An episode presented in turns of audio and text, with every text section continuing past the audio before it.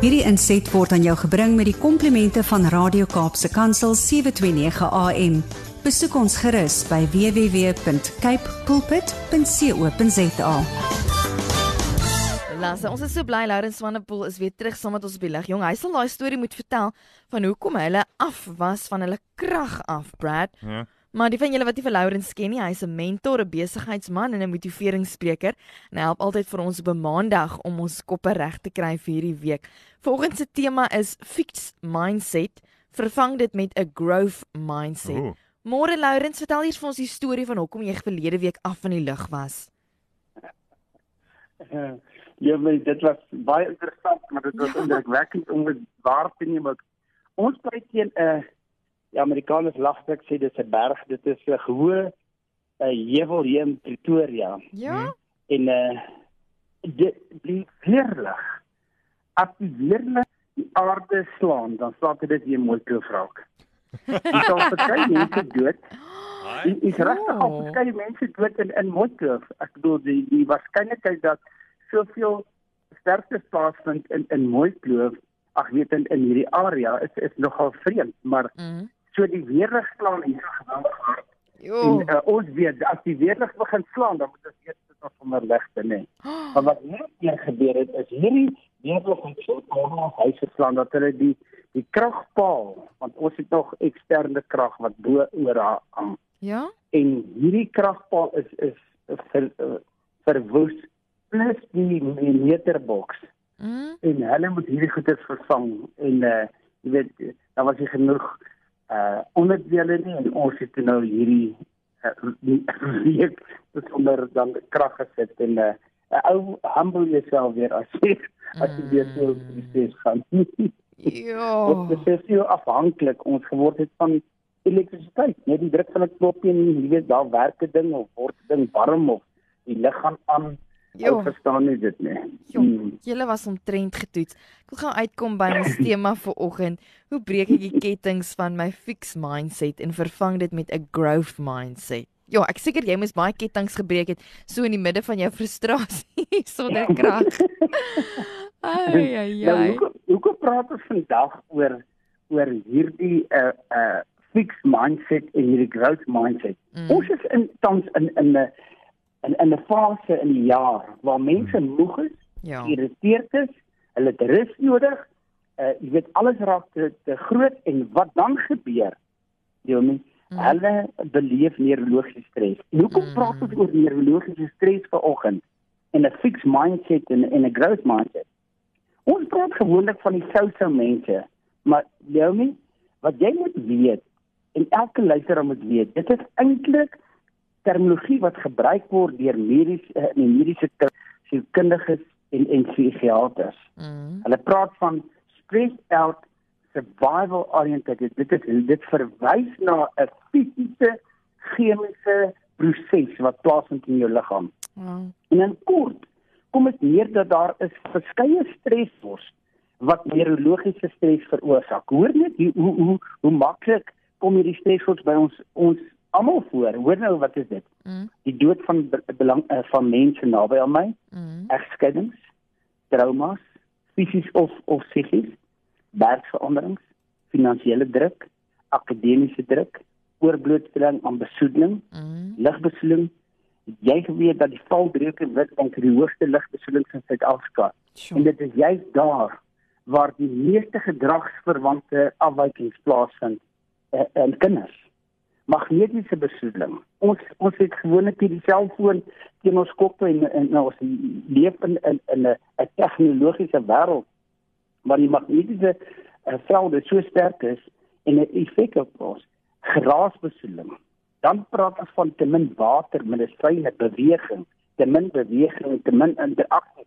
Ons jy weet ons ons staan aan die voorrand van 'n uh, moontlike force wave. Die, die president het gisterand met ons gepraat van Mm. moontlike inperkings wat kan kom na 'n week of wat afhangende van van hoe die nuwe variant maak.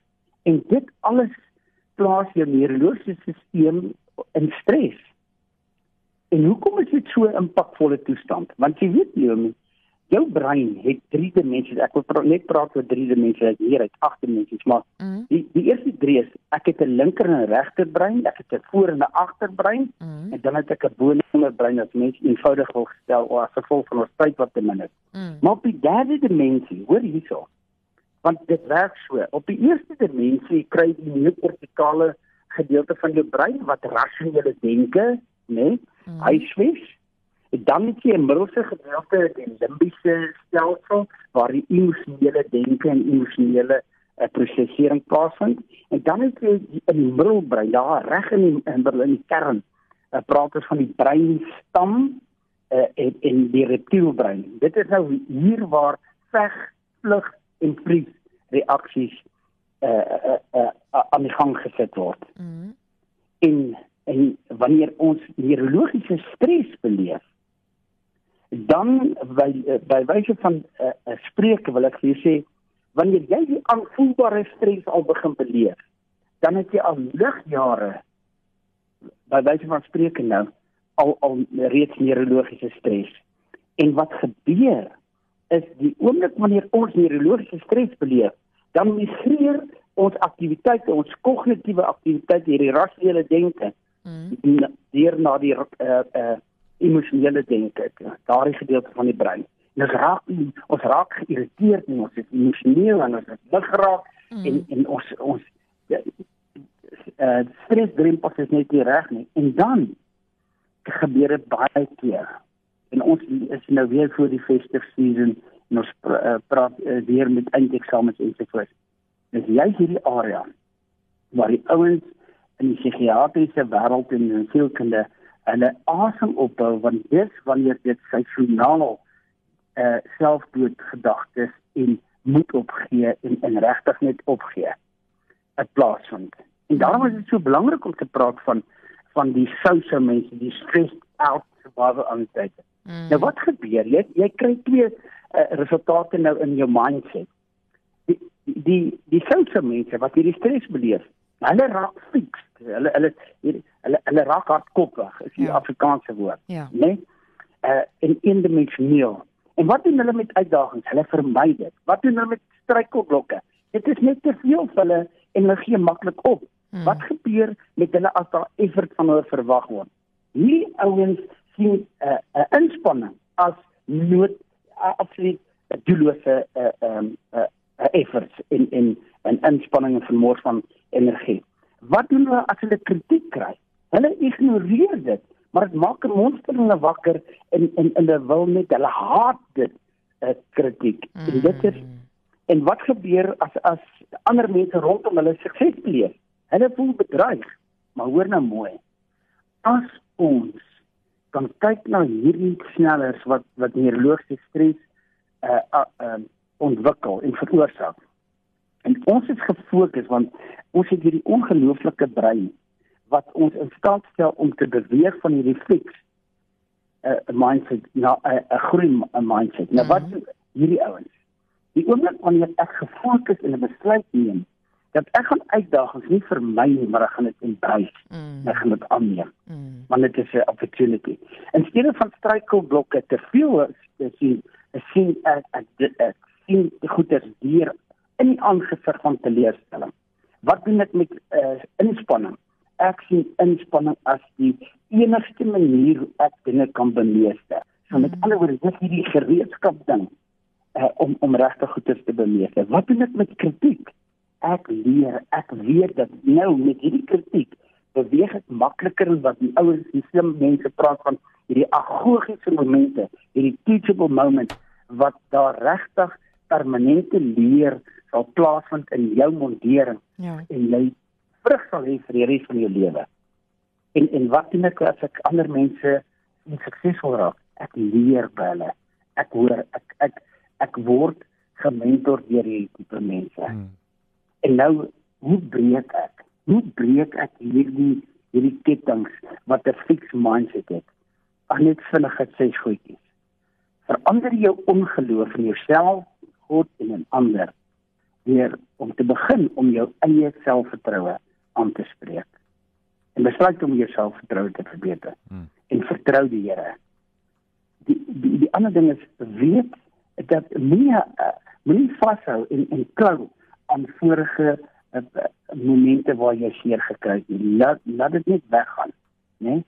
Mm. En die volgende is weet dat nuwe wonderwerke in jou lewe sal uh, uh, net plaasvind as jy jou ou mindset sal laat laat gaan. Met ander woorde, nuwe uh, nuwe wonderwerke kan nie plaasvind in ou mindset nie. So verander jou mindset. Moenie jouself label nie. En en wanneer ons so gestres raak en so in ons koppe geïsoleer raak en hierdie negatiewe selfspraak uh, kom, dan label ons onsself en ons beperk onsself met daardie labeling wat ons doen. En ons mm. dig onsself en ons skryf en dit is in die kategorie. Laaste twee goedjies. Weet dat waar wrywing en spanning is, dis die teel aarde. En dis nou die growth mindset waar groei regtig plaasvind. Mm. En dan moenie weghardloop van God's purpose nie. Run to it. Dit wat die nakel afsluit Here in, Deuteronomium 28 vers 13 net vir elke liewe persoon wat voel maar Lawrence as ek gehoor het na wat is die stres ons ek stres net dit lees. And the lord will make you the head and not the tail. You shall be above only and not beneath. If you command, uh, if you keep the commandments of the Lord your God, which I command you today, and uh, you you keep being faithful and mindful to observe them. Die Here sê net vir ons, hy promise dat hy is daar. Hy vat ons deur hierdie storms. Jy's nooit alleen nie, nooit alleen nie. En verander jou mindset want jy sal uit jou omstandighede dieselfde omstandighede beleef maar 'n totale nuwe belewenis het as jy van hierdie ou uh fixed mindset groei na 'n growth mindset waar jy sal leer en oop is vir die mense rondom jou. Amen. Om jo, dis Lawrence Swanepoel motiveringsspreker en besigheidsman Alipa daarso van die noorde. Hy het my sommer nou stil gepraat ver oggend want diep ondersoek sommer gedoen terwyl hy so gepraat het. Lourens, dankie. Altyd so insiggewend die inligting wat jy vir ons gee en mag jy ons aanhou lei om elke dag te groei om die heel beste weergawe van onsself te wees. Tot volgende week maandag, 'n mooi dag vir jou. Dankie vir my bye, Brad. Thanks Lawrence. Hierdie inset was aan jou gebring met die komplimente van Radio Kaapse Kansel 729 AM. Besoek ons gerus by www.cape pulpit.co.za.